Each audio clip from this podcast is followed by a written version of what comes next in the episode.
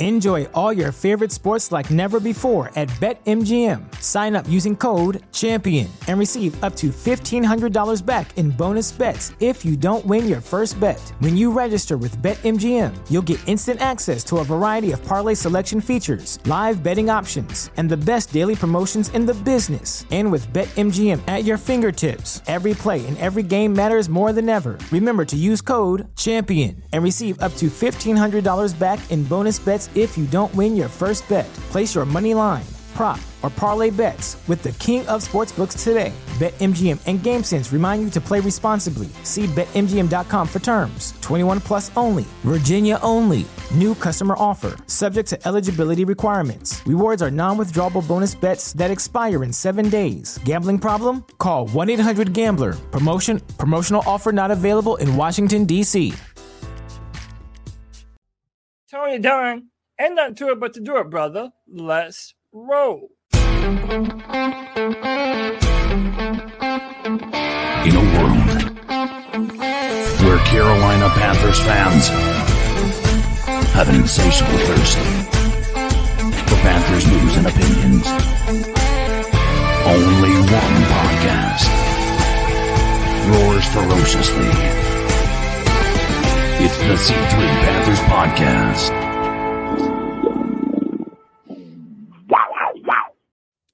Welcome back, Panther fans. You're listening to another episode of the C3 Beat Check, hosted by the C3 Panthers podcast, where on Wednesday nights we put our ear to the beat and check out what's going on both around uh, the marketplace of ideas for the Carolina Panthers and the opponent. This week we'll be um, hosting the Pittsburgh Steelers, and tonight we've got Mark Burgin from Believe in Steelers podcast to come and help us preview this matchup tonight. We're going to look around at a couple of stories on the Panther websites of news and information that we all love and go to um, for that discussion um, and kind of just talk about uh, whatever's happened since yesterday because we're here for you every day of the week, it feels like.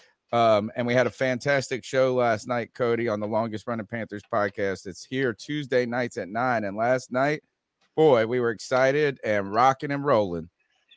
Yeah, we are. And I feel like we've uh Panther fans and podcasters and just everyone alike, especially this team, we've cut a second win.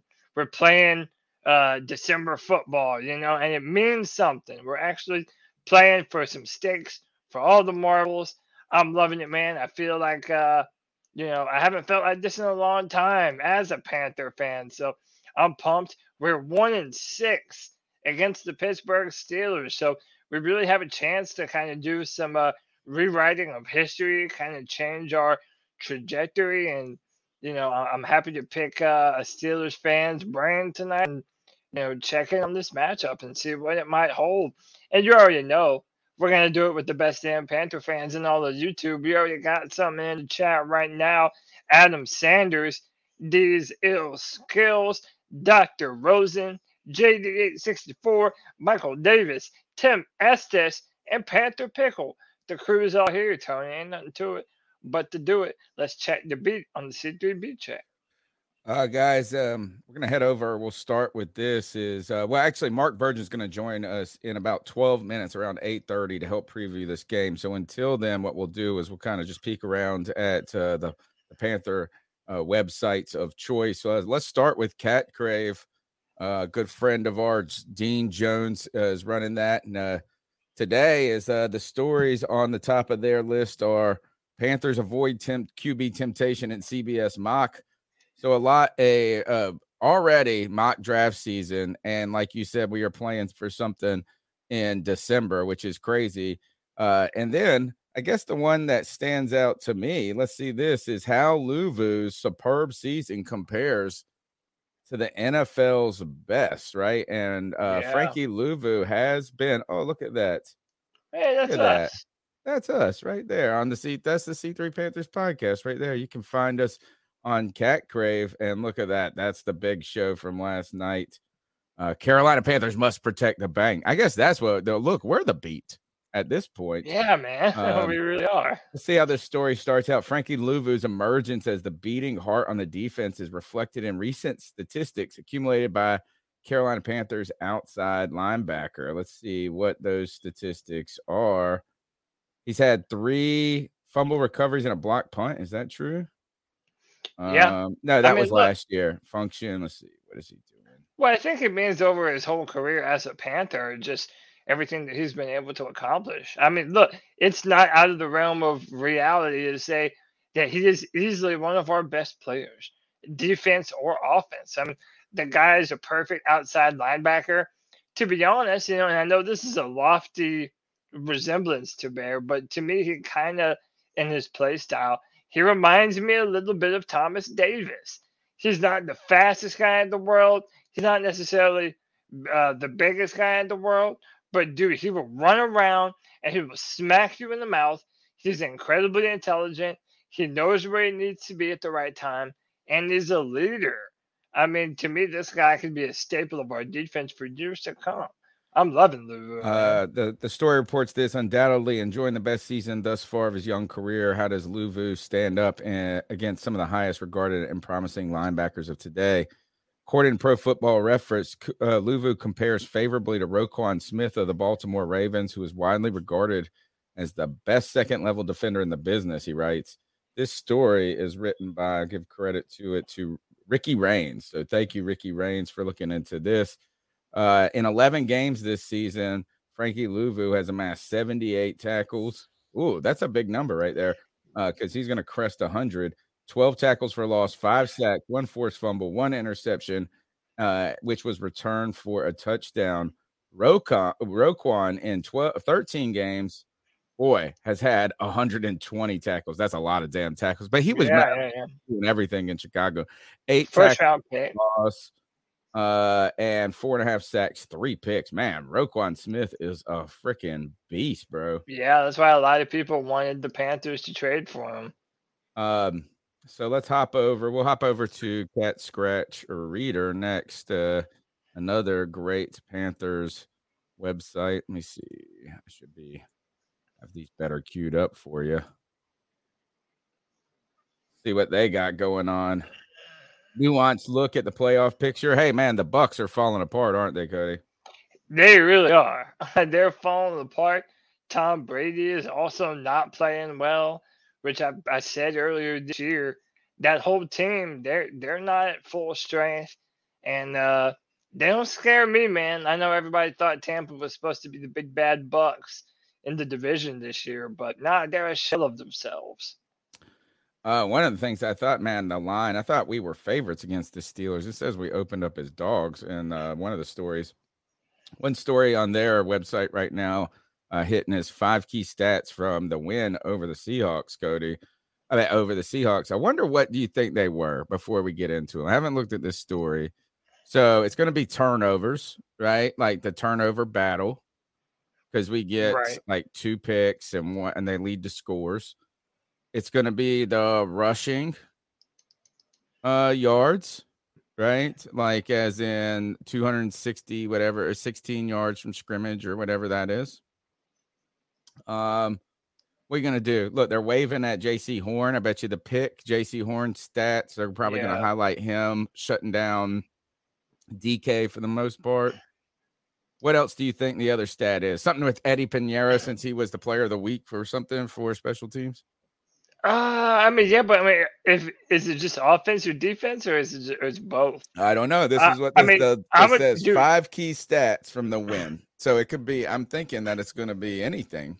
Probably yards per carry, like just the Okay. amount of yards our offensive line is and our running backs are are are are being able to put out there on film. I mean, they're moving people around. We have three guys running the football at a high clip. That's on there. And by the way, Tony, I was watching that clip again of that Jaycee Horn interception where he drops back into coverage. Dude, Jaycee Horn's hips are as smooth as silk.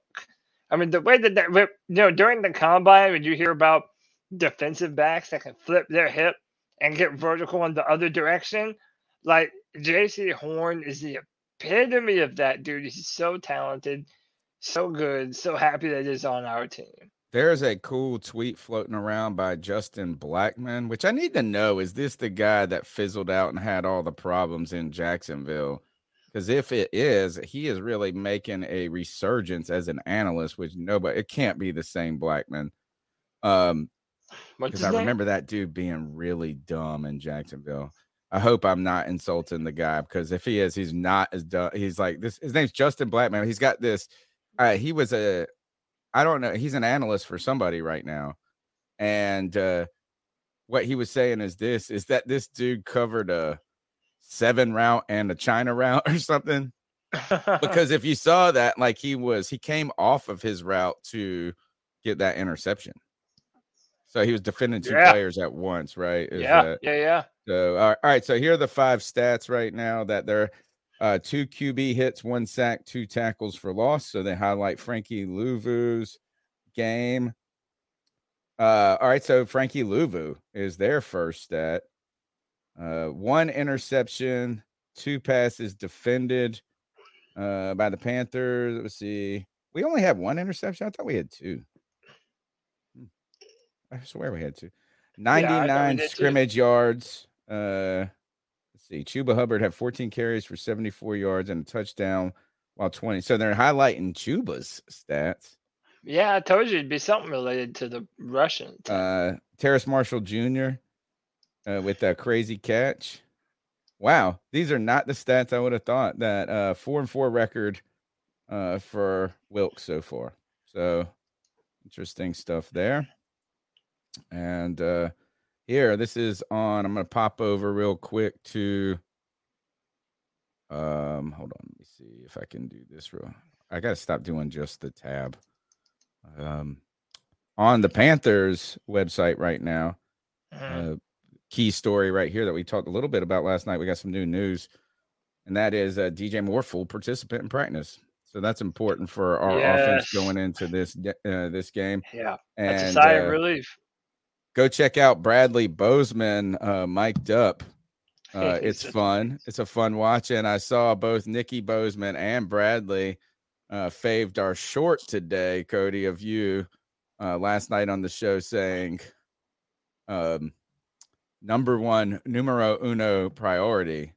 Right? We made a great short on YouTube of that clip Yeah. today. So you guys go back and check out. Wait, C3 tell me that first part again. Who liked it? Both Nikki and Bradley Bozeman did. Yeah, we Yeah. here, boy. Let's go. Yeah, I know, man. We uh so we're trying to delve a little bit into cutting up some of the long form show into those shorts. But don't forget you can check out the C3 Panthers podcast nine o'clock uh Tuesday nights live. Going in, we're in uh, our 10th se- season, Cody. I was messaging Miles Hartfield trying to land us an interview with a player. Yeah, same. Me too. Um, and uh I was thinking about it. If there's we're we're approaching what that would be 500 episodes, I think.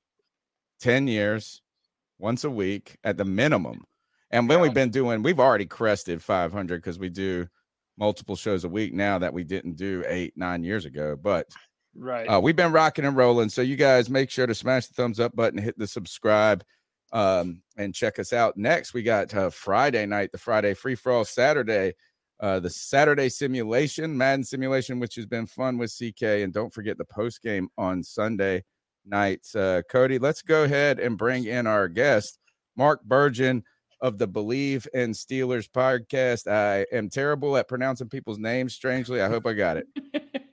it is Bergen, but that's okay, Bergen. See, I fellas. totally knew it. It's okay. I'm, not- I'm okay. from You're- Winterville, North Carolina, dude. Hey, you're wearing a Batman shirt, all as well, and it's not every day you get to go on the longest running Panthers podcast.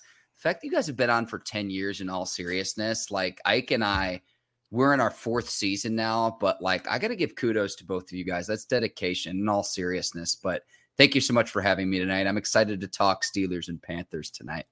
Yeah, the- thank you, man. Thank you, and thanks for coming on the show. We've this show's been through many evolutions and iterations over nine years. From me trying to figure out how to stream on the internet in 2013, um, and that's where it all started. Is like, uh, which is wild because it seemed so bizarre at the time. Like no one was really doing it.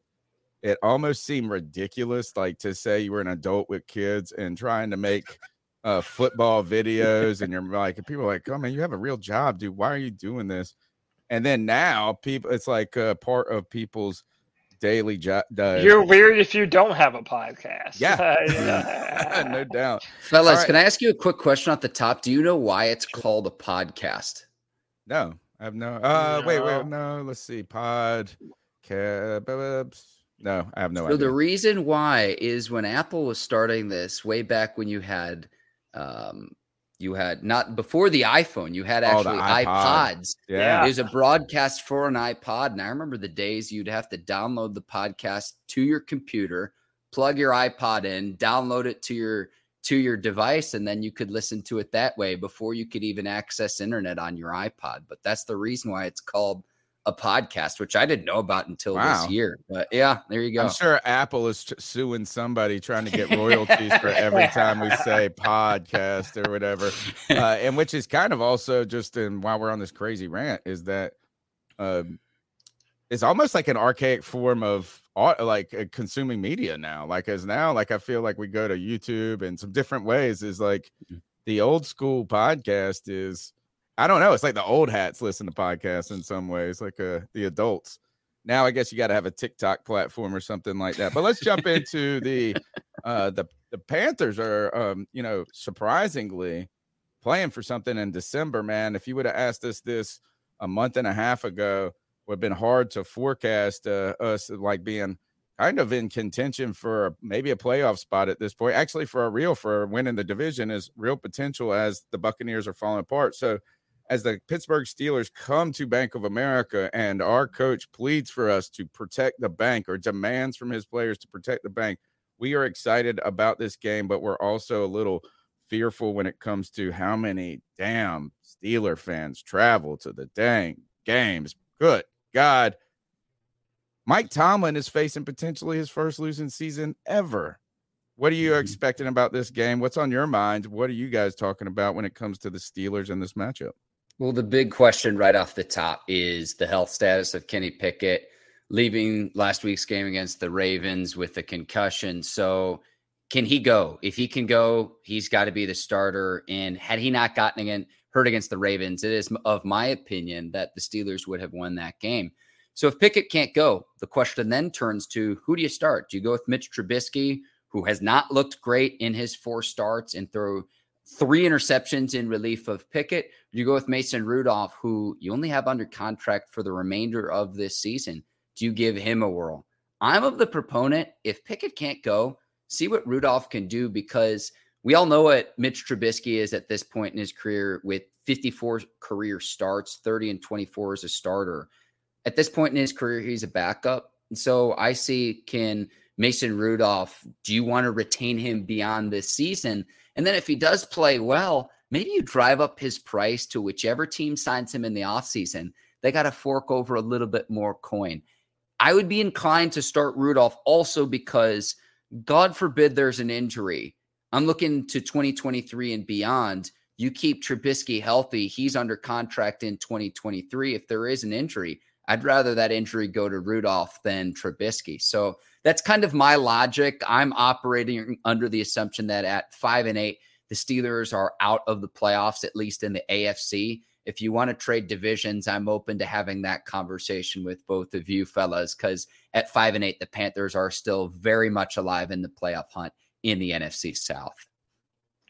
You know, something that you just mentioned too is we're 0 and 3 uh, against your division. We've lost to the Ravens. We lost the season opener to the Browns and uh, the Bengals. Especially after the Bengals game, that was when Panther fans were at our lowest because that was just such a just a trubbing. But one of the things that the Panthers have done really well in recent weeks is run the football. Uh, you know, we have D'Onta Foreman, Raheem Blackshear, and Chuba Hubbard. They're really doing well. And me and Tony have been saying this is one of the best offensive lines that the Panthers have ever had. They are that good right now. How would you say the Steelers' run defense has been this year? And how, what do you expect them to look like against this uh, resurgent rush defense or rush offense of the of the Panthers? Yeah, it's been a totally different identity under Steve Wilks. I don't need to tell both of you, but that's been the huge difference between Wilks and Matt Rhule. So with the Panthers, uh, I got two stats for you. Leading the NFL in rushes between the tackles with 199 and second in rushing yards between the tackles since week seven. It's been a night and day difference between Matt Rhule being the head honcho and then also trading away Christian McCaffrey over to the 49ers. Yeah.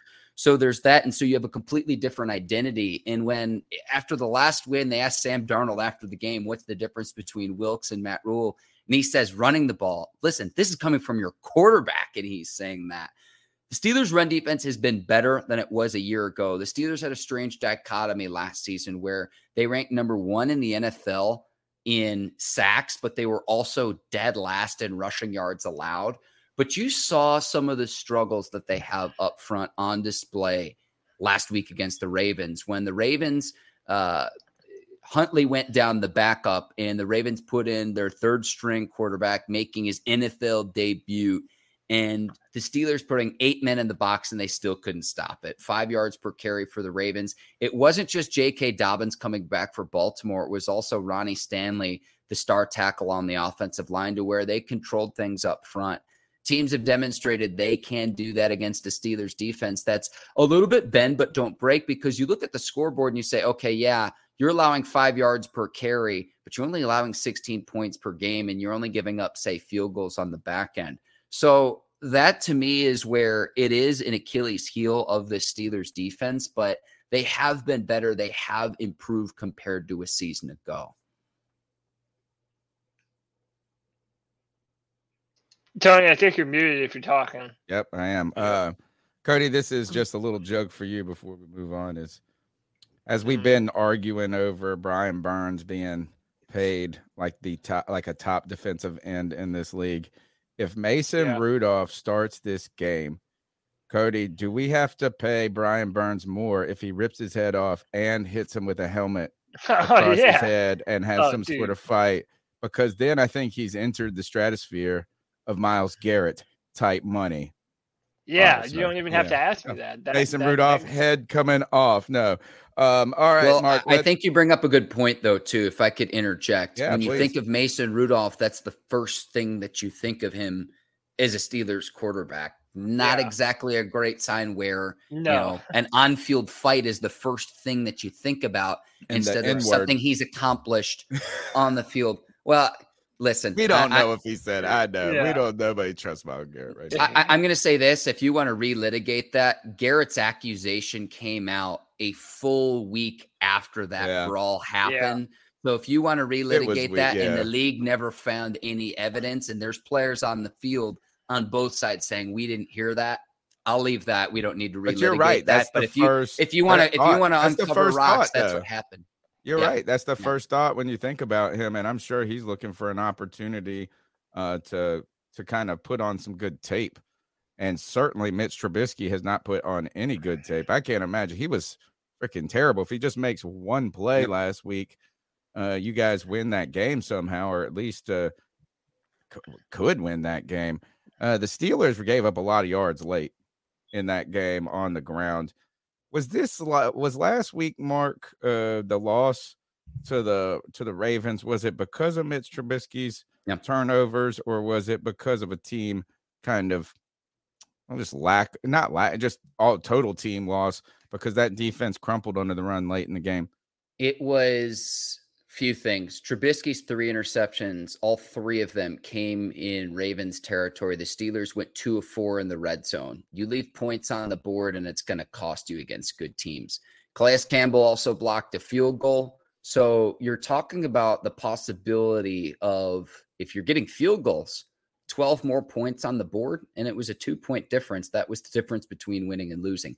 It wasn't the interceptions. Not all interceptions are created equal it was where they came on the field in the situation where when you're throwing them in Ravens territory, you're preventing your team from putting up much needed points for an offense that struggled when points are a premium. Another thing I do not understand you're coming off a week where George Pickens had one catch on two targets. He has three catches on three targets for 78 yards. Why did the Steelers not go back to Pickens again and prove that the Ravens could stop him? When I look across the division and I see Ja'Marr Chase, and I'm not saying George Pickens is Ja'Marr Chase, don't get confused here. But when I see Ja'Marr Chase has 10 catches on 15 targets this past week, it's like Can the Steelers not steal that same recipe in getting who, in my opinion, is their most effective player and their most dynamic playmaker on the offensive side of the football? Well, you just talked about your playmaker, uh, Pickens, on the offensive side of the football. Before you came on, me and Tony were talking about our burgeoning star on the defensive side of the football. Someone I expect to be lined up right and right across mm-hmm. from Pickens, and that's Jaycee Horn. And right now, PFF has him as his lowest, uh, as the lowest passer rating allowed at 35.8 you know, there's been a lot of litigating as to who the Panthers should have picked that draft. Should it have been Justin Fields? Should it have been Jaycee Horn? But Jaycee Horn is having a tremendous year for us this year, and he has pretty much locked up every receiver that he's had to go up against. You know, I know you talked about your quarterbacks and that being mm-hmm. kind of an area of concern, but do you have the exterior weapons to be able to get open on the outside? So whoever your quarterback is actually has someone to pass the ball to. Well, the Steelers have the weapons, but the sum don't doesn't equal its parts. A sure. season ago, Najee Harris and Diontae Johnson were both Pro Bowl alternate players because the Bengals were in the Super Bowl. So both of them played in the Pro Bowl a season ago. Their production hasn't been there this season. Now Najee has been better since the bye week. I'll concede that. But Diontae Johnson still does not have a touchdown in the 2022 season one of many failures by the Steelers offense this season. Pat Freiermuth's a very good second year player at the tight end position. It's battled with concussions a little bit. He's a nice player. You have enough confidence in George Pickens to say, hey, we can trade Chase Claypool to Chicago, get a second round pick, and get that rookie contract for four seasons because one position the Steelers do not have issues drafting and developing is is at wide receiver. So they have the parts, but it's like, can you scheme it up and can you get them the football?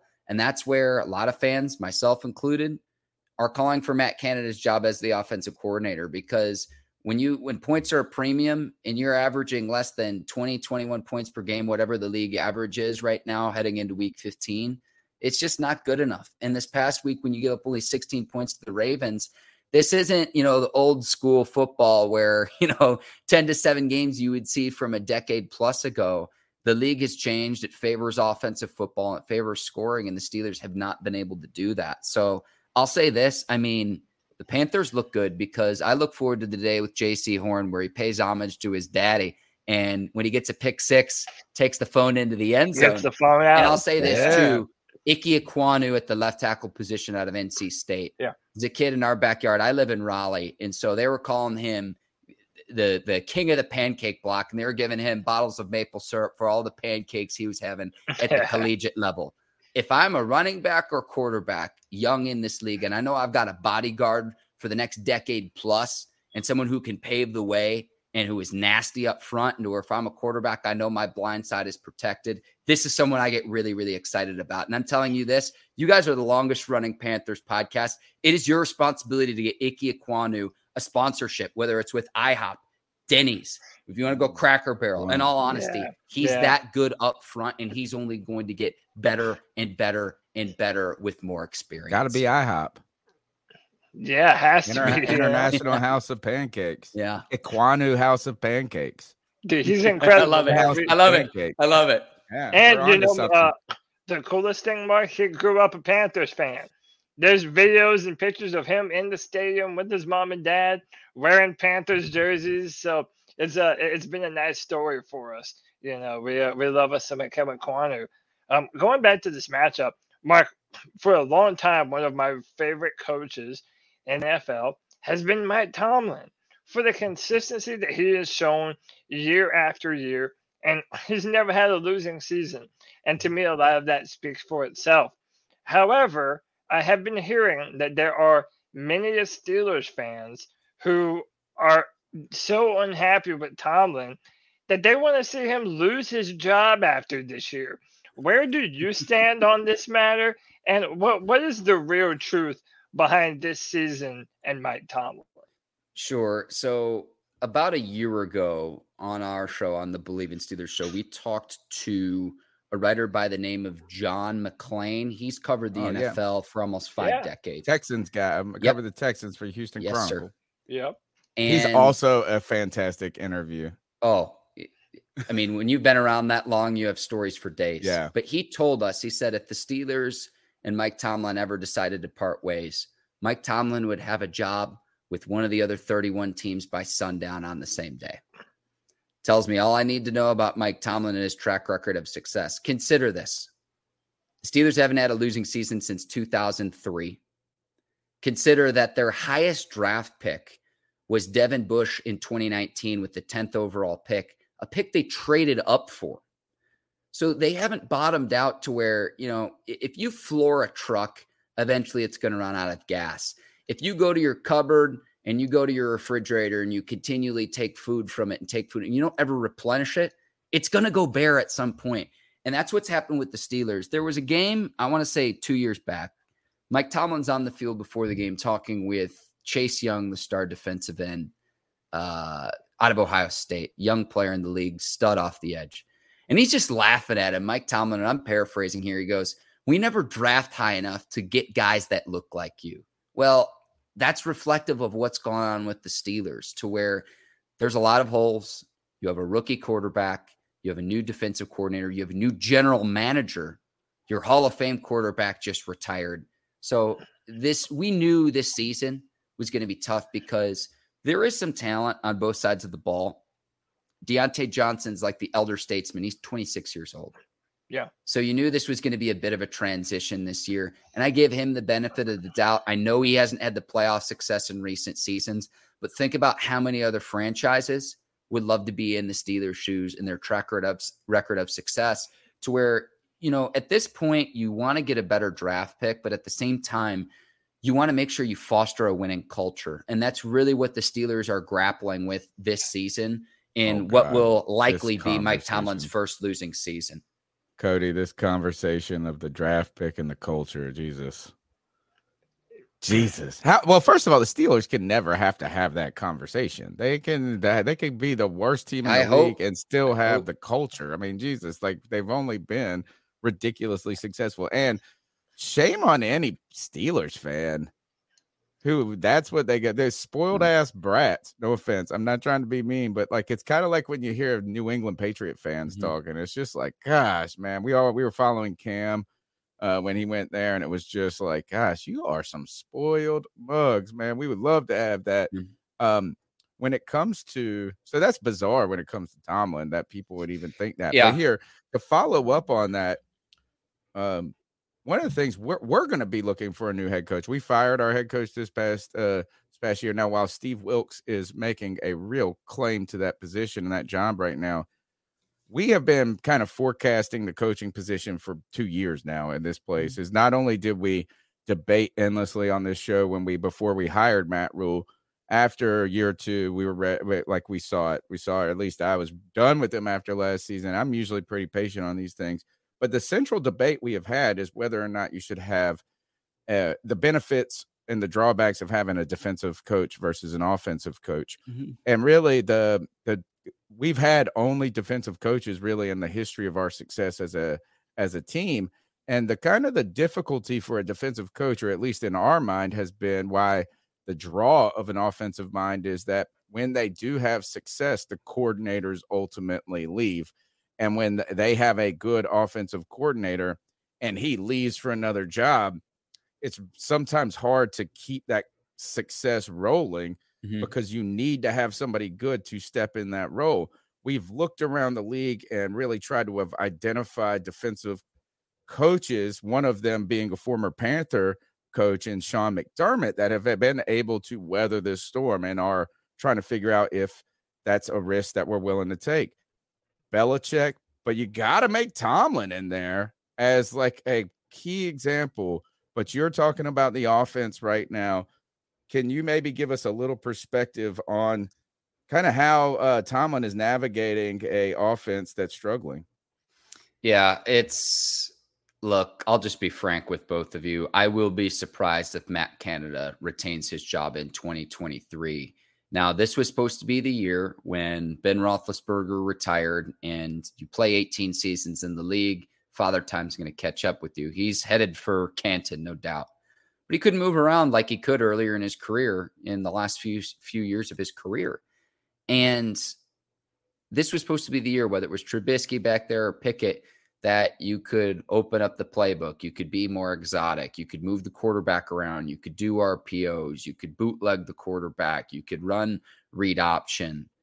And again, I mean, I would argue that the offense has been even worse.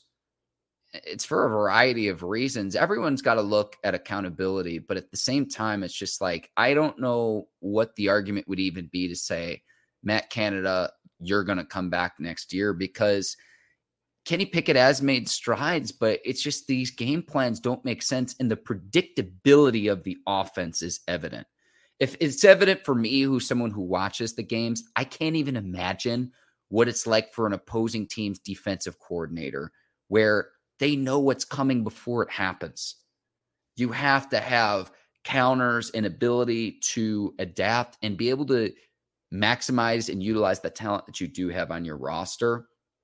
And this is something that the Steelers have struggled with with the offensive coordinator. I mean, if I'm being honest, dating back to when eh, Bruce Arians used to be the offense coordinator, you know, you go from him to Todd Haley to Randy Fichtner, then Matt Canada, was the quarterbacks coach under Fichtner when the Steelers finished dead last in the league in rushing a few years back. And it came down from Art Rooney, the owner, saying, Hey, that's never going to happen again. And that's why the Steelers draft Najee Harris in the first round of out of Alabama. Well, Najee's a nice player, and I think he's struggling uh, with injuries this season and behind an offensive line that, frankly, isn't that strong. And I know that you had, you know, David DeCastro came and went. It was towards the end of his career. Maurkice Pouncey retired. The Steelers haven't had an offensive lineman drafted in the first or second round of the draft since 2012 when they when they drafted David DeCastro as a multi-time Pro Bowler at the God, guard who position. Does this sound like? The this sounds debate like over- us. This debate over a lot of similarities. culture, a lot of uh, similarities. the debate over culture and draft pick, and an offensive line that, and that you haven't invested in in a decade, and real, uh, coll- you know, collateral or capital, should I say? I- um, I wanted I- to ask about this defense though, Mhm. real quick. Is that the Carolina Panthers? I believe are one in six against the Pittsburgh Steelers historically. I don't know if it's seems like we would have played them more, but I know we play every preseason, so I'm sure that that I mean that clearly that's not counting that stat. But you know, uh, one of the the last times I guess the last time we played the Steelers maybe was the big blowout on Thursday night where uh, TJ Watt uh, destroyed Cam Newton's shoulder and ended Yeah. really his time in Carolina. And what was a really a hot run under Norv Turner. Uh, and the last time we were good, uh, and we started, I think, five and one or five and two or something like that. But the Panthers, every time we've played the Steelers, have struggled with the 3 4 defense historically. Now, we do have our best offensive line, arguably, in almost team history, some people believe at this point. But that 3 4 defense has given us fits for decades, it feels like. Mhm. How is that defense? Is it the same defense that has, you know, frustrated us in the past? No, the Steelers are running a lot more cover two this season. I personally think that's because other than Minkah Fitzpatrick, that they don't have the personnel to match up with opposing teams' receiving course. That's just my opinion. But remember, Mike Tomlin, before he came over and was the Steelers coach, he used to be the defensive uh, the defensive backs coach for the Tampa Bay Bucks, and then he served for one season as the defensive coordinator for the Minnesota Vikings. So this truly is a Mike Tomlin defense, but you're seeing them run a lot more cover two than they have in seasons past. And it, it is different. While they still do run three, four, it's a different defense that you saw under, say, you know, many years ago when Dick LeBeau was the defense coordinator, or Keith Butler, who uh, retired after the 2021 season. So there are some similarities, there are some wrinkles, but it, it is different than that traditional 3 4 Steelers defense that you've seen you know, for the last 10, 15, 20 years or so. I wanted to go back to the quarterback position for a minute and and Kenny Pickett and we know he's dealing with the concussions Mhm. right now. But long term, you know, I know it's his season and and that can get kind of murky no matter what kind of talent you are. You know, we've been arguing on this podcast about Trevor Lawrence. I'm a big Clemson fan they love to bust my balls and tell me how underwhelming he's been. But you know, it really does. It takes a whole team and it takes a coaching staff that's going to uh, spend time developing your quarterback. Do you believe that you have a guy worth developing long term in Mm-hmm. Kenny Pickett, or do you think that the Steelers are going to be going back to the quarterback Mm-hmm. well sometime in the near future? It's not how the Roonies operate traditionally. Now, since the lockout in 2011, when there's the rookie salary cap, this is why you saw the Cardinals did this with Kyler Murray. I know that back in the day, Washington did it with RG3 and Kirk Cousins. But when you're the quarterback, you're the CEO, you're the face of the franchise. And if the Steelers were to say, hey, we really like one of these young studs coming out in the 2023 draft, whether it's, you know, CJ Stroud or Bryce Young, whoever it ends up being, you're sending mixed messages. Now, remember, Kenny Pickett played his college ball at Pitt, so he's Pitt. accustomed to playing at what used to be Heinz Field is now Acrisure Stadium. But I'll give you a quick history lesson here. Back in 1983, the Steelers passed on another Pitt quarterback by the name of Dan Marino. And they instead draft a defensive lineman who his name slips me, but Senor Sack was his nickname. And long story short, he didn't live up to that nickname in the NFL. And so I don't think the Rooney family ever forgot that when Pickett was available at number 20 in this past year's draft. There was no way they were going to pass up on him. Now, I like the moxie, what I've seen. He said all the right things in the media sessions, and I've seen progressions that might not necessarily show up on a stat sheet. And let me walk you through what I'm talking about. Mhm. Entering last week's game, he had four consecutive games where he hadn't thrown an interception. That was an issue early on when he came in to relieve Mitch Trubisky. So he was learning how to protect the football and when to take shots and when to put his team in position to say, hey, now I can take a risk. This is when I need to be more risk averse. I go to the Falcons game where late game situation coming out of a two minute warning finds Diontae Johnson that they trust him to get a first down. Falcons take a timeout. Then they have two. They bottle up Najee Harrison. It's a third and five play. They decide to run Pickett on a bootleg. He smartly decides to, he doesn't get the first down, but he s- decides to slide to keep the clock moving, number one. He avoids injury because he's running on the left side of the field with his right shoulder exposed. He avoids injury. He doesn't fumble, and the clock is moving to where the Falcons then have to drive down the full length of the field to try to get a, a, a field goal to tie up the game with 40 seconds left down at their own one yard line after the punt. Down distance situation and understanding and playing the chess match of when you look at the box score of that game, you say, oh, less than 200 yards passing and a touchdown, not that impressive. It's not what dictated the, the game dictated, right?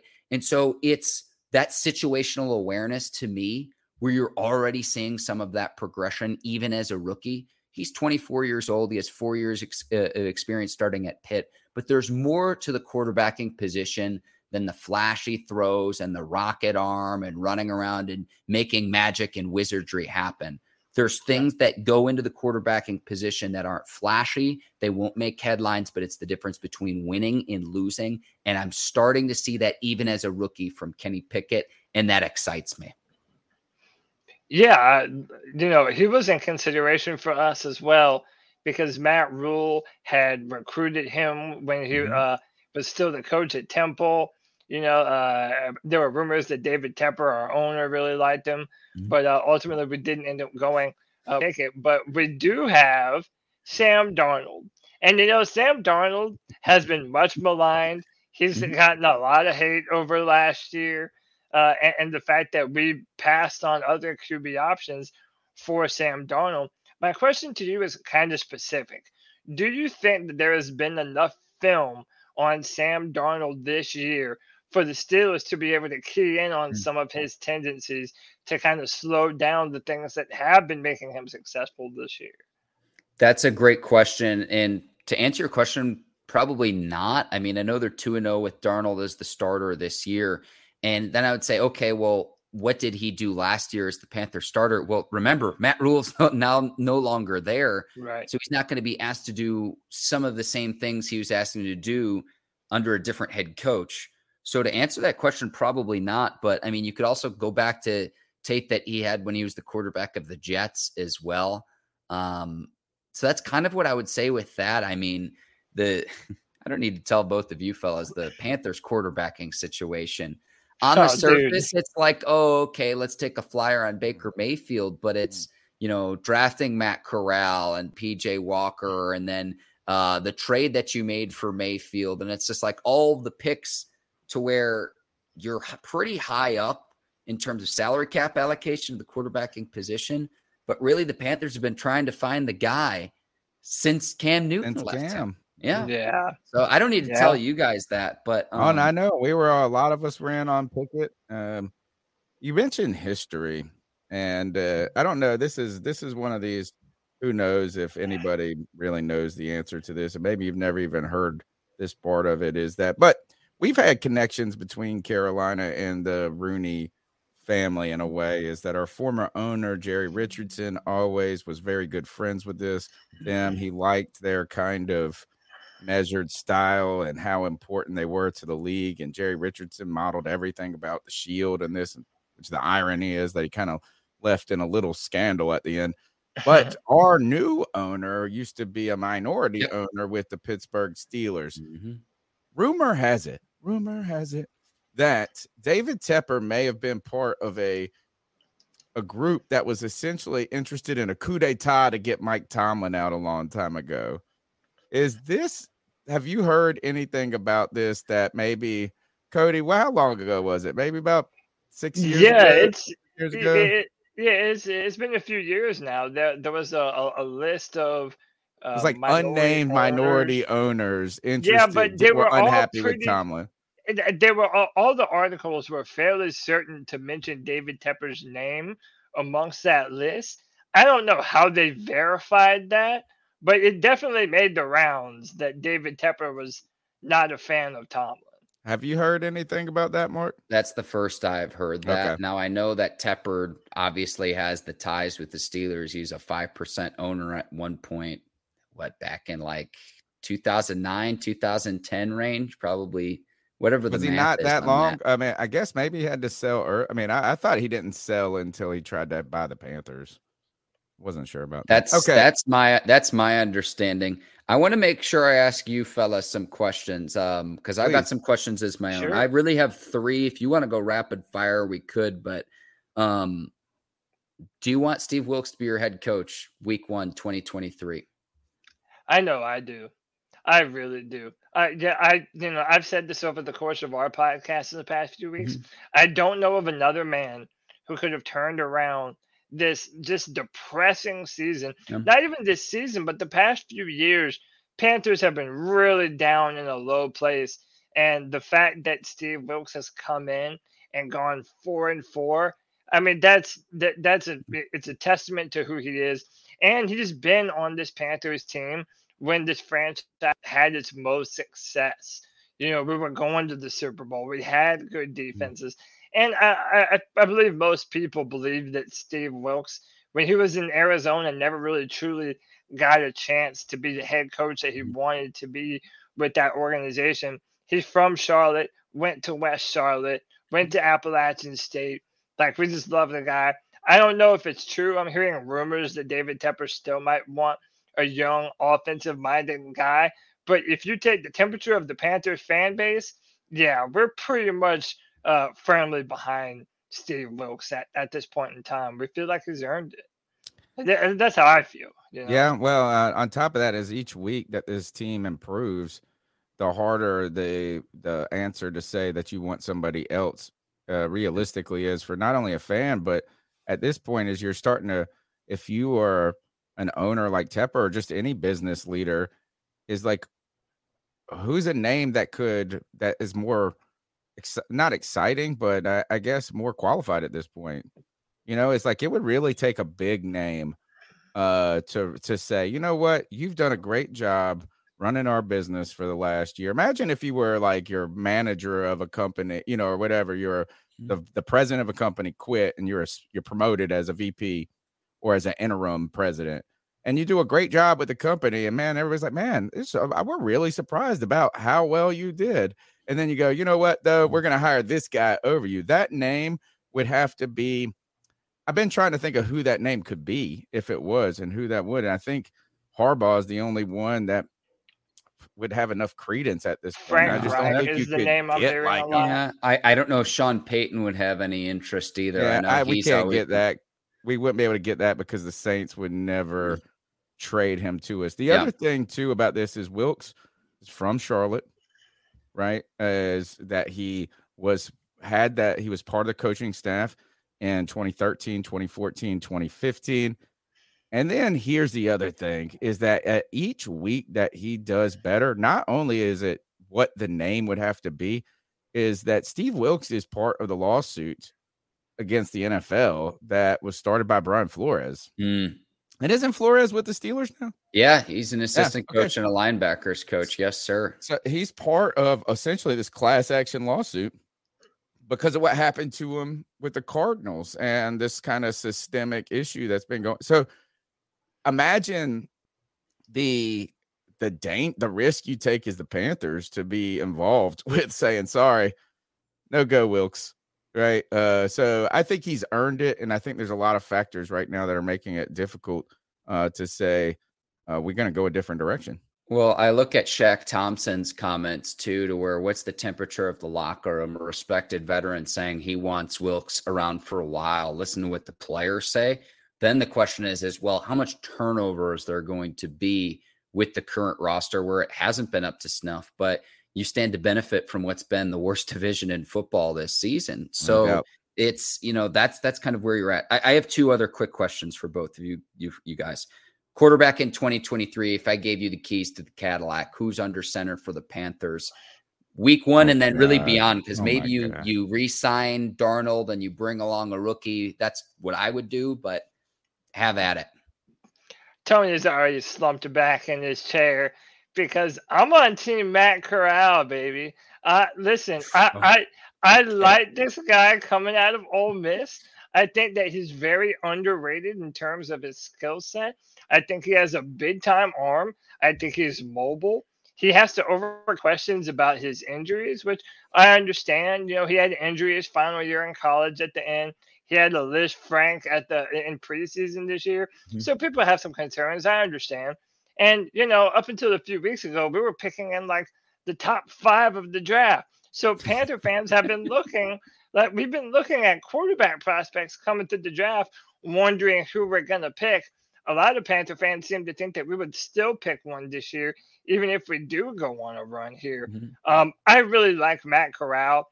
You know, I, I'm hoping that he gets a shot to prove that he is the guy.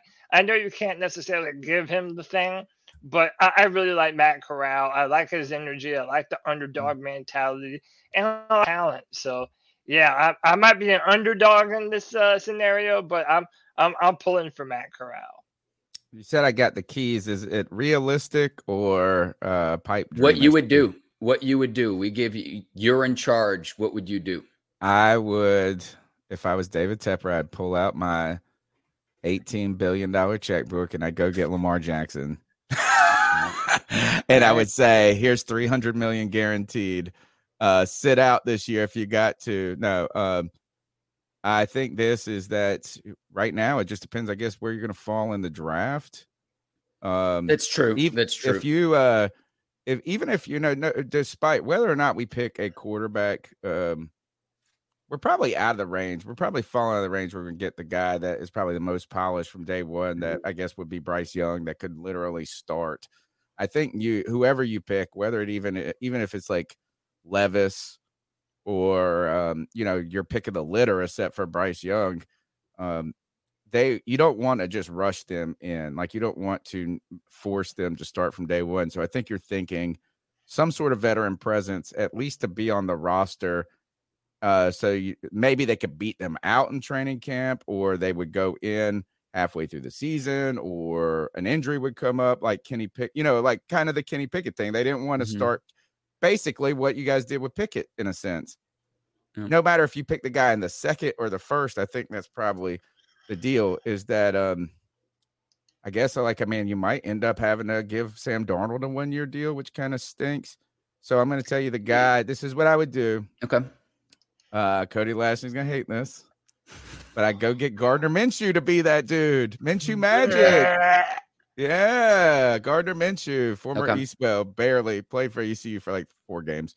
Uh, that's uh, I'm in Greenville, North Carolina, bro. So I'm like right down the road from you. Oh yeah, Cody is disgusted right now. There's a Yeah, twinkle in his eye he right just, now. he just Smoke hates coming out of his Gardner ears. Min- look, is he hates Yeah. Gardner Minshew because Gardner Minshew had more success in the same amount of time on the Jacksonville here we Jaguars go, than dude. Trevor Lawrence did. That's All right, what all it right, is. all right. go. I got one more. I got one more. I got one Yep. more. Um, so there were reports earlier this year, Brian Burns, Hmm. that the Panthers were offered two first round draft picks for him. Would you have made that deal if you were David Tepper? I would not have. I think that we made the right decision. You know, we were arguing about Brian Burns recently on the show and about having to, you know, now that you didn't trade him, you have to make him one of, if not the highest paid edge rusher in the NFL, because that's how things go now. And Brian Burns, you know, he has gotten better every single year. And there's always been certain gripes and nitpicks on Brian Burns you know, he doesn't quite finish. He doesn't quite wrap up. He doesn't take over games like Von Miller, such and such. And to me, it's like a talent like Brian Burns, that's one, 24 years old, continues to get better and better. You don't just come across those types of guys. And you already need a defensive end on the other side of Brian Burns. And now you're going to go get rid of your only defensive line Pro Bowler? It Mhm. just it really made no no sense. Uh and, and he's the type of player that he gets better every single year. And you just imagine that if you added some more pass rush help like a nasty tandem between him and someone else. Last year we had that with haason reddick. Uh, brian burns and haason reddick were just Mhm. going off and doing crazy numbers but this year he's already got 10 sacks uh, so I, I really do think Brian Burns is one of those players that the Panthers are going to build around, uh, especially on defense for the foreseeable future. So the Rams also weren't giving up a pick this year. It would have been next year's Mm. first round pick. So it wasn't even like an immediate payoff trade. I, I think the Panthers made the right decision, especially now that we're looking to actually contend for the division. Yeah, I mean, you need Brian Burns right now. So Yeah. I'm, I'm happy that they didn't deal him away. The mistake was not trading uh, Brian Burns. The mistake was not extending Brian Burns before this season, where we didn't have to pay. Where we, I mean, that's just what I continue to say is look, is you can't have a, you can't just give a coach next year nothing to work with. Uh, and if we, without Brian Burns, they're all going to be rookies. They're all going to be unproven, or you're just going to go get some free agent. We should have just extended them earlier. Uh, my back question and just kind of round out this show is um, um, thank you for being so generous with your time. Of course. Is um, who wins this game, and if it's the Steelers, how do they do it? All right. So if Kenny Pickett does not go right now, we're recording on Wednesday. It's unclear. I don't think Kenny Pickett will play. I could be wrong about that. If he does not play, I think that the Panthers just have more to play for right now. And I'd take the Panthers to win 23 to 17. If Pickett goes, you can pretty much just flip that score and say Steelers will win. So I think a lot is contingent upon that.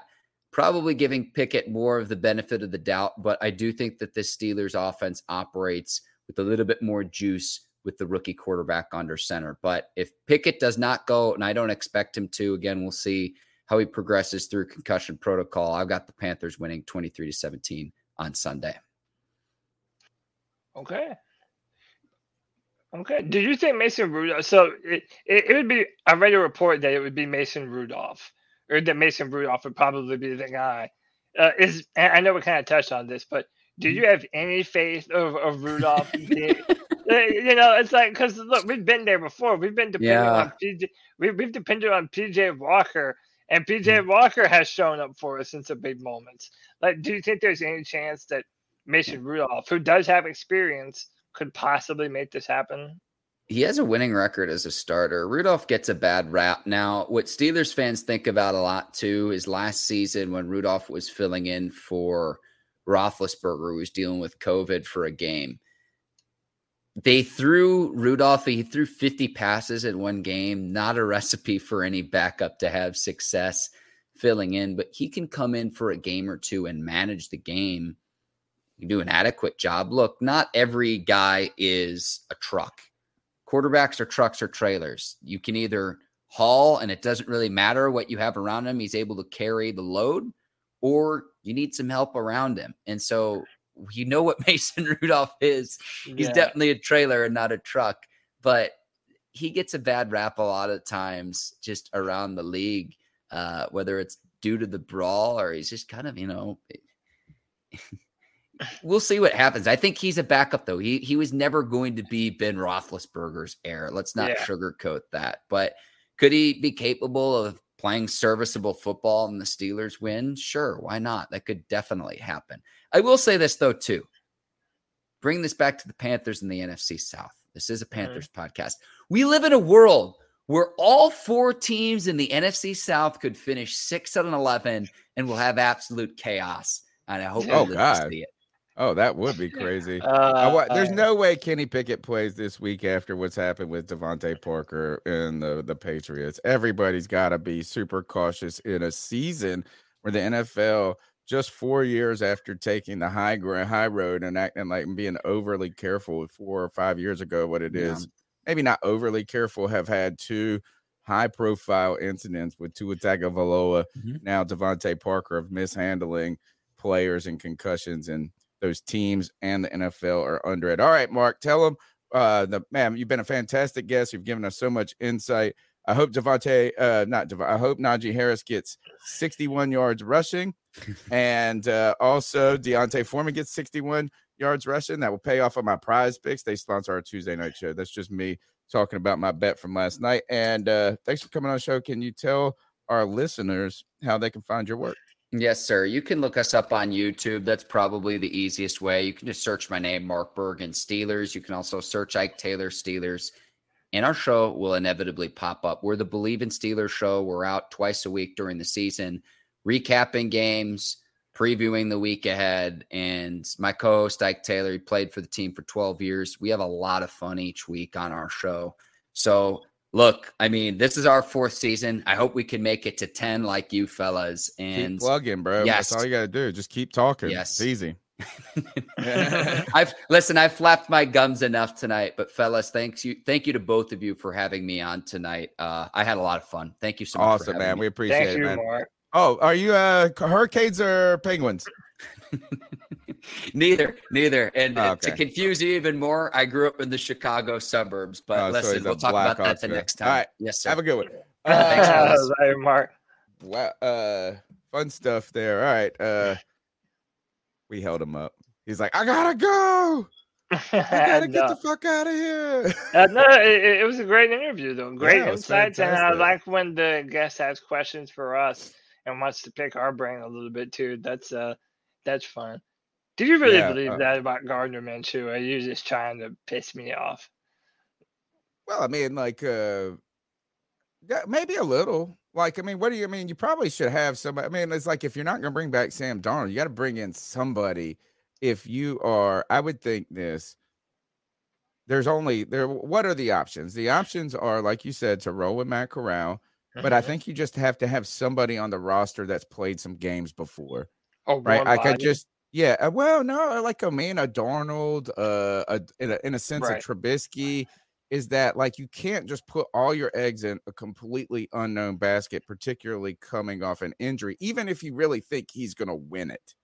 yeah, You know, like I mean, I just think that would be irresponsible to be like, oh, we're going to rock with Corral and PJ.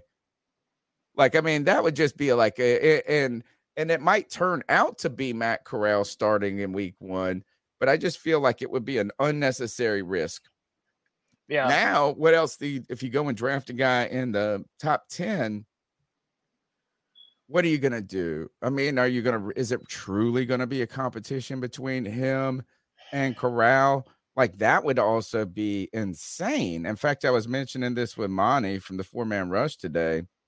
yeah. He was talking about how Corral fans potentially are scared. He's talking about me, by the way. Right, right, that's so fine. Stupid. That's fine. But like, no, I don't even think that's a fair like a a realistic criticism because if you bring Right. in a guy in the first round, Yeah, like there's no way in the world you're going to make it a true competition between him and Corral. Yeah, Imagine like him. What pick. would that say about your draft pick? That would be like the year that they draft the uh, the Redskins drafted RG three and Kirk Cousins, and like, what if Kirk Cousins played better in camp, and they were like, you know what, Yeah, we're gonna we're go going to start Kirk. you over the number Yeah. two pick. Like, so I think that's unrealistic. So if that's an unrealistic um competition, you have a decision to make if you draft that quarterback that you're going to give him the keys no matter what, and he's going to be starting from day one, Yeah. or you bring in a third that could potentially say we're going to try to and then you let the whatever the kid is try to beat him out and if not you say oh we're waiting for him to be ready like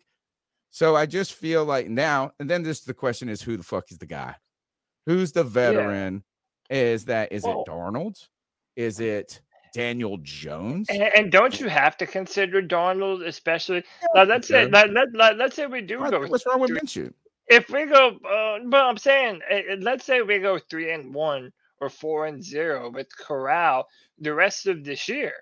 Like then you you make the case. Well, all right. Last year you he mean darnold three darnold oh. you mean Darnold. Yeah, yeah. Last Yeah, year we started with Darnold, but we were three and zero.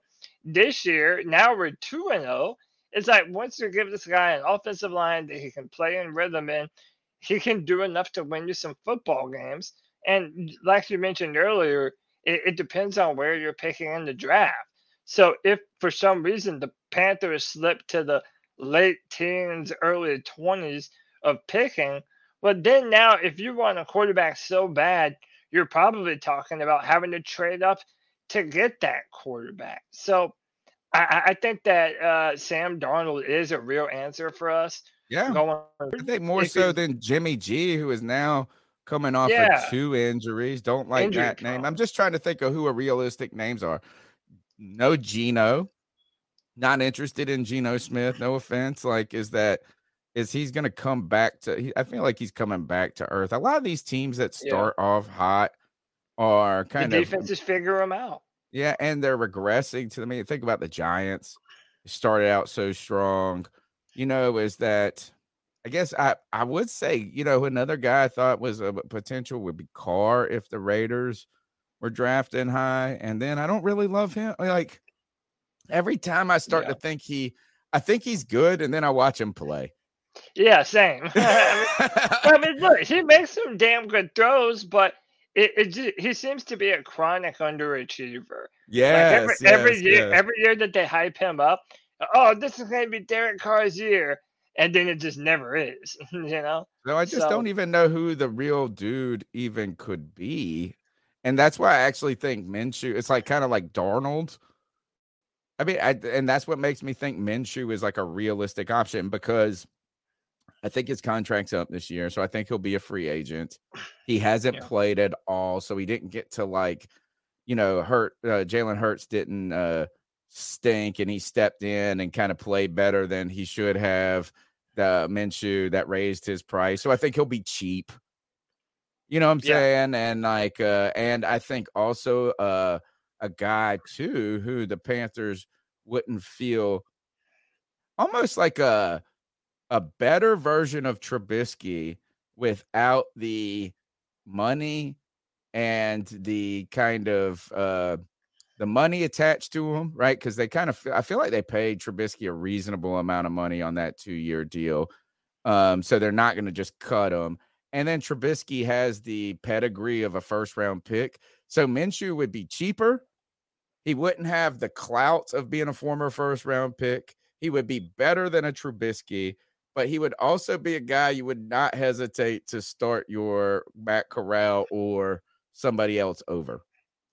And, you know, weirdly enough, for that reason, that's probably why I wouldn't mind it in Yeah, that see? scenario. Yeah, because it is to me, you know, as someone who really believes in Matt Corral, it's a shorter bridge to Matt Corral. And by the way, that was part of the reason why I was upset when the Panthers for Baker Mayfield Yeah. because I I felt like that muddied the waters to us seeing Matt Corral as opposed to if we had just done frankly what we should have, which was ran with Sam Darnold as the starter and have Matt Corral as the backup and PJ number three.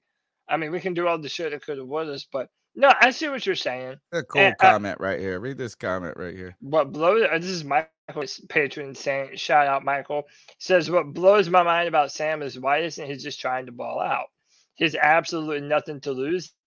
I'd be that resume if I were him. And I think he is mm. trying to ball out, to be honest. I feel like Yeah. he's barely had any reps.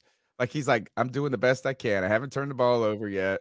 yeah, And each game he's trying to get more. I mean, God, if he would have just hit DJ and put some air under that pass or Yeah, seen that that pass been- in the beginning, it would have been like, Yeah. we would have been like, oh shit, oh Yeah. shit, look at this. And he's running around out there.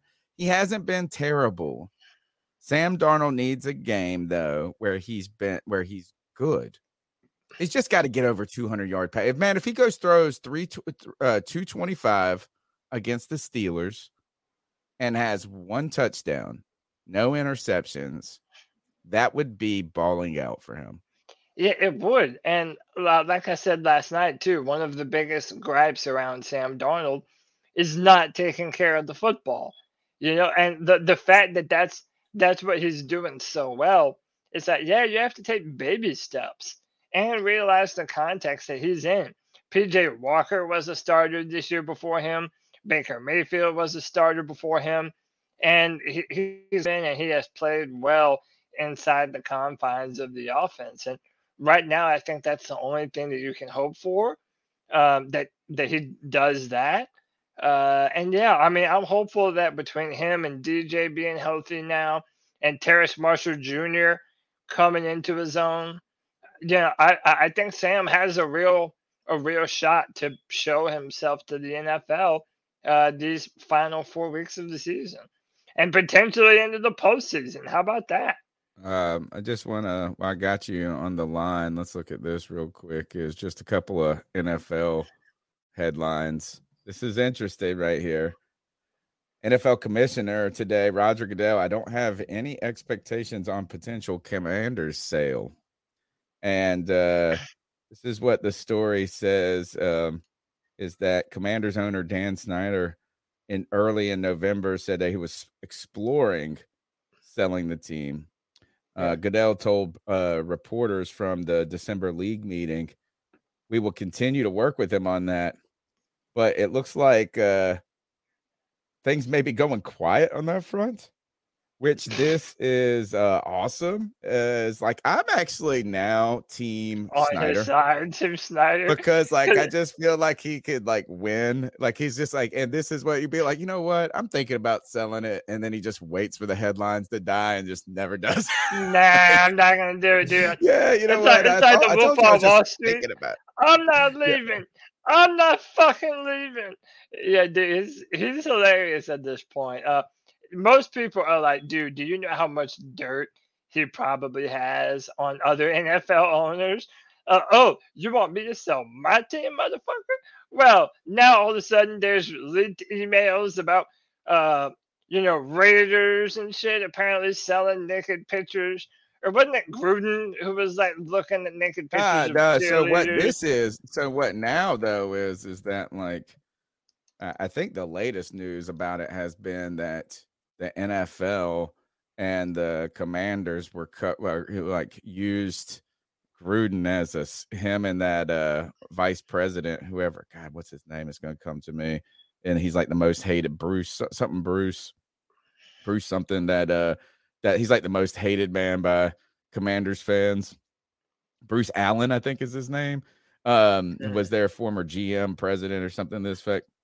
But Yeah. that they intentionally leaked the Gruden stuff to like divert attention from like their involvement in the shit. So it's just like Wow. really a uh, a true kind of a soap opera there. Uh, that's awesome. And I just picked over to um ooh, what's this? Is uh this is uh I just picked over to Reddit real quick, just see what's going on there in the Panthers Reddit. I have not Mhm. read this at all. So let's see. Oh, uh so they're asking about the Luke Kuechly um, Mhm. potentially joining and Greg Olsen, and I think he's uh this was um Mike Rimmer, Michael Rimmer reported he said would uh, consider joining the Panthers coaching staff, and Kuechly said, "I got to figure that out. I'm working with the South Charlotte Patriots right now. I need to see if I can get out of that contract. I have to see if I that's a vertical move or a lateral move." And Greg Olsen, chime, Greg Jolson chimes in and says, "If anyone targets my defensive coordinator, I'll file file tampering charges. We have a, a Super Bowl to win next year. Looking at you, Mister Tepper." Um, Greg Olsen, uh, that's pretty fun right there. yeah, uh, that's it- pretty cool. You know, is that you know who beat their team? Who? Mel Mayock. He has helped coach a team in that same league, and they beat Luke Kuechly and Olsen's team early in the season. No way. Yeah, yeah. Ah, shout out Mel. That's cool. That's cool. Um, I think there Um, was. Well, I uh, wanted to did- share one thing with you too. I know you're not Okay. big time into the draft and stuff, but this is making the round Twitter. Uh, ESPN's Todd McShay says he believes Jaden Jalen Carter. You've heard me mention this name before. The defensive tackle Georgia character issues that may end up affecting his draft stock. The Georgia defensive lineman is currently projected to be a top five pick, and you know whenever you hear news like this, you wonder, well, what what are the off-field issues that they're talking about or character issues that what what is that? And number if you're the panthers you know you have so many fans that want to draft a quarterback but would you miss up the opportunity to put a jalen carter next to a derrick brown and on the same line as brian burns for the next foreseeable future you know that might be uh, something too good to pass up if that ends up happening to us. And depending on how far he falls, if the Panthers make a legitimate push, you know, maybe he might be one of those players that that falls to us. Oh. So This will you'll you'll like this is uh, just to jump real quick back over to Cat Crave. Uh, Dean Jones Mhm. put up out the story about the Panthers re, um, avoiding uh, the temptation of. He's just talking about a mock draft that CBS does. This is brilliant content. Is like let's write an article about someone else's mock draft. yeah, it's love it. perfect. yeah. Um, it's like hey, uh, Panthers to take Myles Murphy, defensive Yeah. end from Clemson. Tell us about that, Cody. Well, so uh, if you're a Clemson fan, we're we're kind of divided for the first time in a long time because he opted out of the Orange Bowl. Uh, Ooh. Clemson's yeah, Clemson's getting ready to play the Tennessee Volunteers in the Orange Bowl, and Dabo Swinney hasn't had many players that have uh, opted for the draft uh, instead of playing in their bowl game. But he, uh, it did happen to him. Uh, I think Myles Murphy is a great player. Uh, I think he does everything well just being objective, I don't think he does anything at like a superstar level, but he is a well-rounded defensive end that I think would definitely make the Panthers better. I wouldn't be mad at it.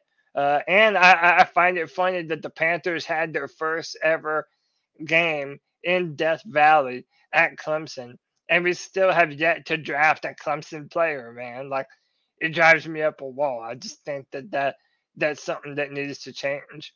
Um, but you know what doesn't need to change? Michael Davis. Michael Davis never changed, brother. You are certified the man. With the $35 love bomb, says the mentality of Olsen and that tweet is the definition of what it means to be a Panther. We have a very bright pu- future. See y'all at the bank on Sunday. Shout out to Michael Davis, dude. You're the man. I wonder if uh, uh, Olsen chiming in on this, even though it's just a kind of a joke and in jest and having fun, means that it's actually kind of a serious thing. You know, and like what I mean by that is not like he's worried about losing Luke Kuechly, but You're like right. is that if this was something that Luke Kuechly, a story he truly wanted to kind of like go away, Yeah. and not be associated with and like if he walked out of there you know greg olsen and him obviously are still in contact. Luke kuechly's part of this broadcasting circular group that's helping with the panthers. If luke kuechly walked out of that radio station and said damn i wish i would have been a little bit more aloof on that question or handled it a little bit different. I wish i wouldn't have teased fans like that. And he wanted this story to go away. I don't know if Greg Olsen would be joking about this. Yeah. No, I see what you're saying. It's almost like the joke makes it more uh Nope. it, it maybe it means that they're talking about it amongst themselves. and not in a negative way. And not Yeah, in a negative yeah, way. yeah. Because if Panther fans hype this up, we've been hyping this up. I mean, it's a story on every website uh, right now. We talked about it on the podcast last night. They know it's being talked about. Yeah. If Luke Kuechly wanted that conversation to go down more than up, I don't know if Olsen would have been uh, jesting with him as much, especially his friend. The last thing that I got uh, to mention is this. Uh, Eddy Piñeiro named NFC Special Teams Player of the Week, Oh shit. um, making all three. So he went three field goals, three extra points uh, in this past game. And this kind of, I think CK was the one that raised this question last night. Is what do you do uh, as Piñeiro has been pretty good this year for the Panthers? Aside from maybe the first game he played, I think he missed a kick. He's maybe had one other kerfuffle or two, the most. Um, but then you have the guy whose hamstring ex- or groin exploded, uh, Zane Gonzalez, who's probably is under contract. You almost probably have to bring. Do you bring back both? Oh, uh, you know, I, for camp. That yeah, sounds expensive, so. though. I mean, can't, you know what I'm saying? That sounds expensive because you're not. You have to go pay Piñeiro a little bit.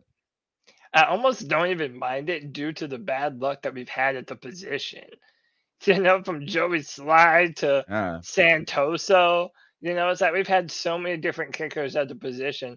You know, I, I, it's almost a good problem to have having two kickers that can go and do the job. But um, I don't know. I mean, I know we were all really upset at Eddy Piñeiro after the Atlanta loss, and I was too. You know, but I, I think that he's really done well. Uh, that article is, or him winning Player of the Week. That's a testament to that. I don't know. Right now, I don't really feel too strong one way or, or another. Who would you pick if you had to go one or the other for sure next season? I have no idea. Yeah, I have yeah, no idea. it's And the reason I say that is because I honestly haven't seen enough of Zane Gonzalez to have a tremendous amount of faith in him. And now that he's injured, like I know people were optimistic about him and he had been answering the call, right? Like, I mean, he had been Yeah. doing enough to warrant him to be the Carolina Panthers kicker. But now you factor in the injury, and it's not like all of a sudden it's like, oh, well, he's automatic. And, you know, I was still kind of getting to know him. Um, yeah, so I think the fact that you've been hurt and Piñeiro's been playing well, um, yeah, gosh, I guess it, we just have to look at the contract and see how much money, and you have to see how healthy Gonzalez is. Is that is this going to linger? I mean, you can't have another year where you go into camp and all of a sudden, like in week one, he's hurt. yeah. Um, I mean, and I don't even know how long we have him under contract. I think he was on a two-year deal. I can look it up real quick.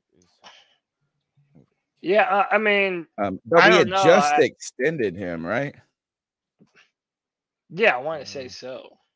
Yeah, It was. I mean, mean, I, feel like we just and everybody though. was like, "Oh, we just uh figured out our our kicking situation." Like everybody was hype. A lot of people were hype on him though.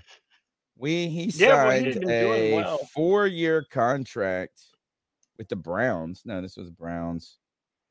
Zane Gonzalez was uh he it What looks like he he was with the Browns. Uh, that he signed a contract. He was with. I think he was drafted by the Browns in 2017. Um, Yeah. We have Zane Gonzalez next year through tw- through 2023. If we cut him, um, we save 1.8 million dollars against the cap. If Hmm. we keep him, he counts 2.4 million dollars against the cap. I mean, maybe this is a audition for Eddy Piñeiro. Yeah, sure, sure seems like it.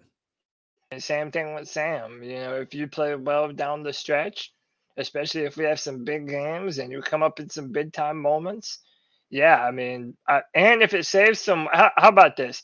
I'm not so in love with the idea of Zane Gonzalez that I'm not willing to get cheaper if Eddy Piñeiro seems to be serviceable and to be able to do it for more money. You know, why why Yeah. not?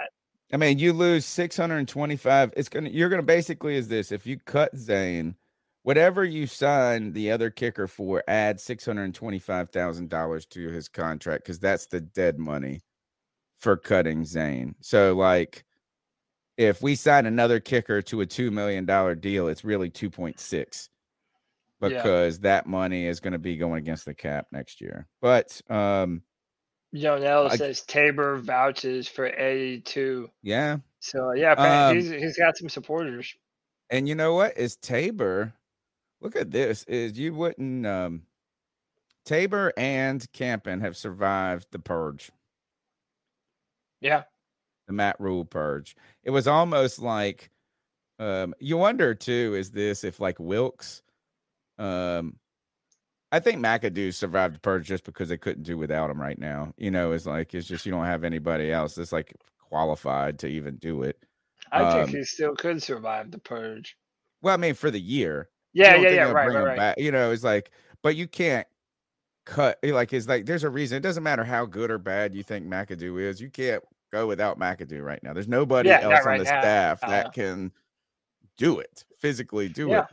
The thing though is that look, Wilks, McAdoo, Tabor, Campen were part of the Matt Rhule bring in to continue to try to save my job.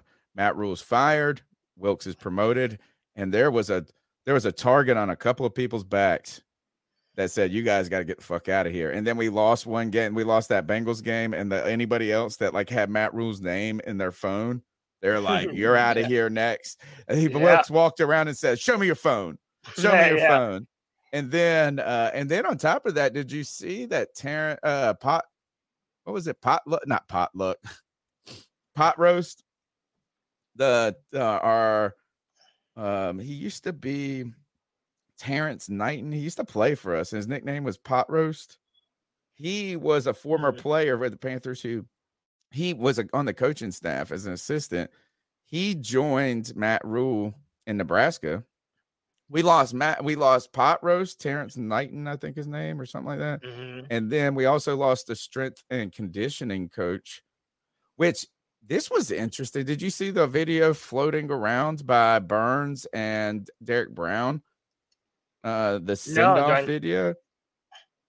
No, no, no, no. That You didn't see that? To to Ter- to No, to the strength and kid conditioning coach. And it was like a message uh from Brian Burns and Derrick Brown, two Husker fans, hyping up this strength and conditioning coach and talking about how much they meant to him as an individual. And Brian Burns, I mean, it was like a crazy um intimate. Like, I mean, these guys made this specifically for him. Should I look it up? Try and Yeah. it up. You haven't seen it?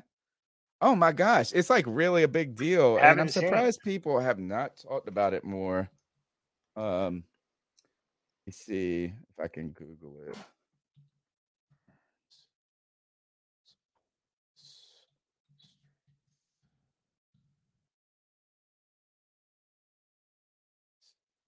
Or the Huskers are. Um, I'm trying to find it on on uh. To, where did you see it? I saw it on Twitter. Um, Is it recent? yeah, like uh, within maybe like um five days ago. Hmm. Let's see. It was a And there were- message to the Husker fans. Uh, Burns talks to Huskers. Let's see if that comes up now. Hold on, we're gonna find this. Is Yeah, I'm looking too. it's uh it was Derrick Brown and Brian Burns. Uh Derrick Brown and Brian Burns make video about yeah, I'm still not There's seeing a- it. um one week ago. Let's see if this is it.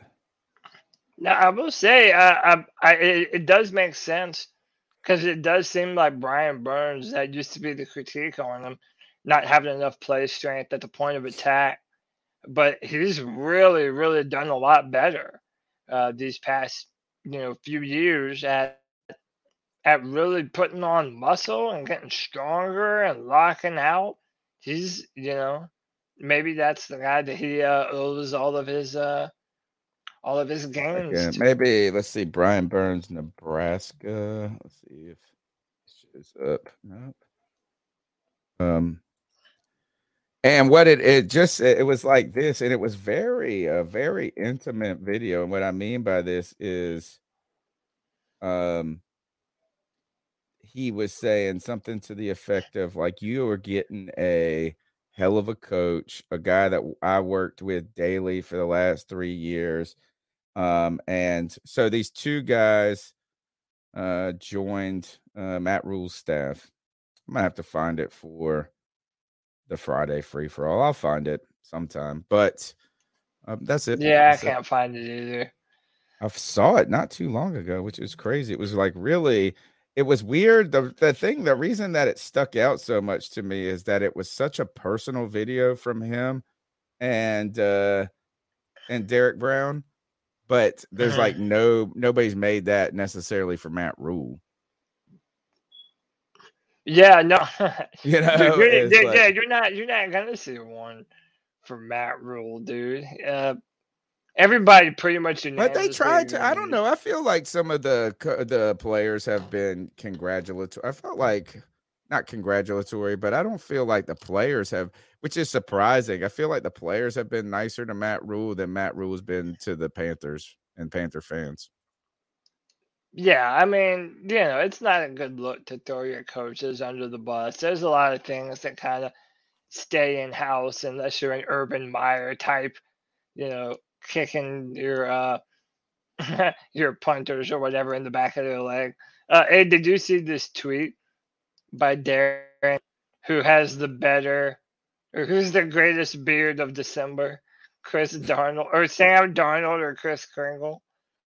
And I don't. I gotta say, Sam Darnold, man, dude, that's a strong beard. He should be proud of himself, man. That's that's a hell of a beard right there.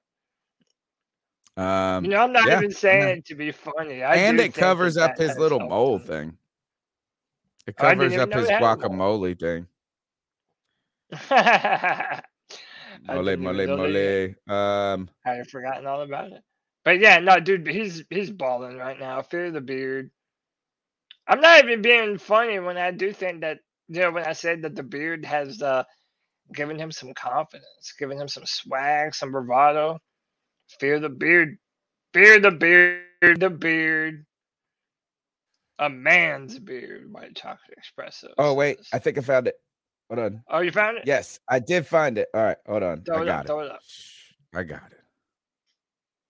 Make sure Um, you say- this is from.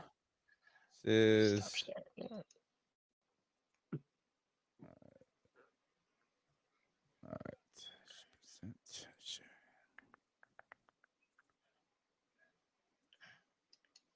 He definitely needs to keep the beard. I just, I just want to tell Huskers Nation that y'all have an absolute beast of a man as a, a strength coach. Like, absolutely. Like, this is a guy that's skilled, driven, hardworking, reliable, loyal. Like, it, the list can go on and on, you know, but he really demands the best out of you and pushes you towards your dreams and aspirations.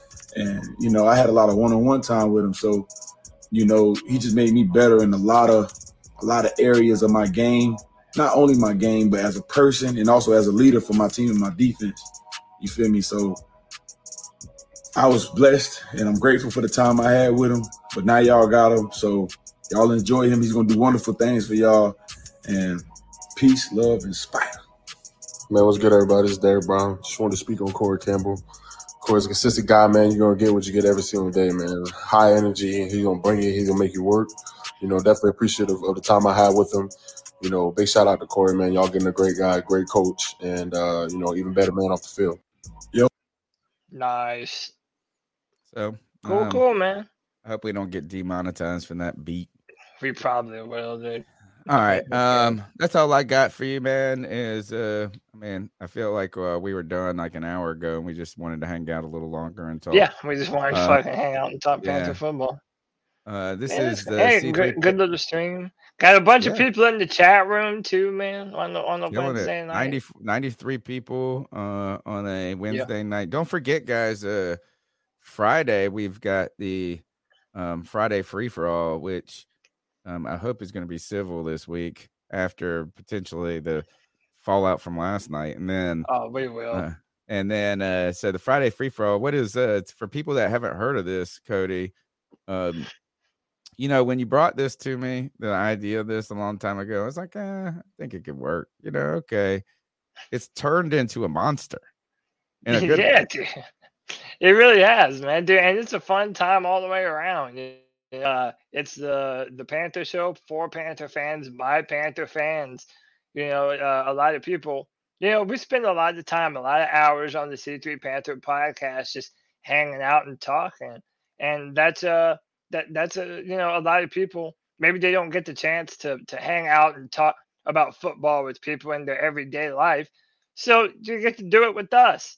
And every Friday, you get to really come on the show and talk about this Panther football team. And we ask questions and go back and forth. And uh, yeah, we try and keep it civil. Sometimes I got to mute G Baby and Panther Pickle and get a hold of the chat room. But uh, it's all in good fun, man. Uh, so yeah, everybody join us every Friday at 7 p.m. Join the Friday free for all. And uh, it's a good time, man. Just hang out and talk Panther football. Saturday, we've got the Madden simulations, which have been super fun this year. And Sunday, the post game show, which you can also be a part of by calling in at 252 228 5098. I really want this post game show. Uh, some people are asking me every now and then. Uh, I have a friend uh, that'll say, What do you want for the C3 pay? Like, what's your, where do you see it in five years or something? I'm like, oh God, like, uh, I don't know, more, bigger, you know, I don't even really know, but I think this is uh I have started I've been thinking about it a little bit when I'm trying to not avoid that kind of thought.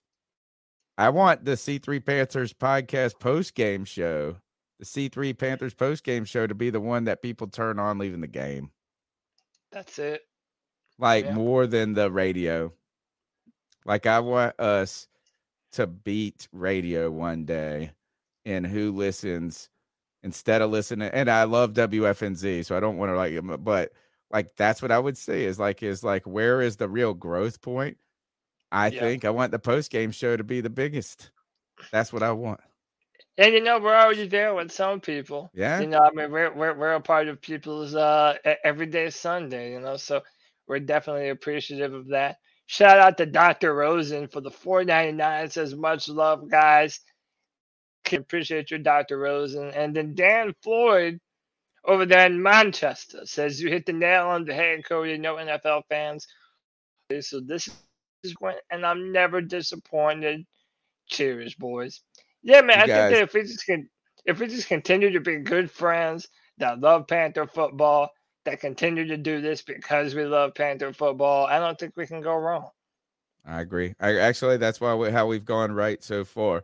Um, make sure to smash the thumbs up button, subscribe. Check us out on iTunes, TuneIn, Stitcher, Spotify. I saw the uh, statistics. iTunes listeners are 85 or not 85% of the people who download the podcast. So if you're an Android guy or a Spotify person, get on up there and hit download. Make us part of it. your life in the car. I know a lot of people listen to it. Uh, take over those iPhone people. Um, and thank you, iPhoners, um, for downloading the podcast and being part of it. Cody, that's all I got, man. Uh, we'll see you Friday. If probably not, I mean, maybe something breaking will happen. I'll be hanging out tomorrow with you. yeah, man. Uh, as always, you already know what time it is. Keep pounding.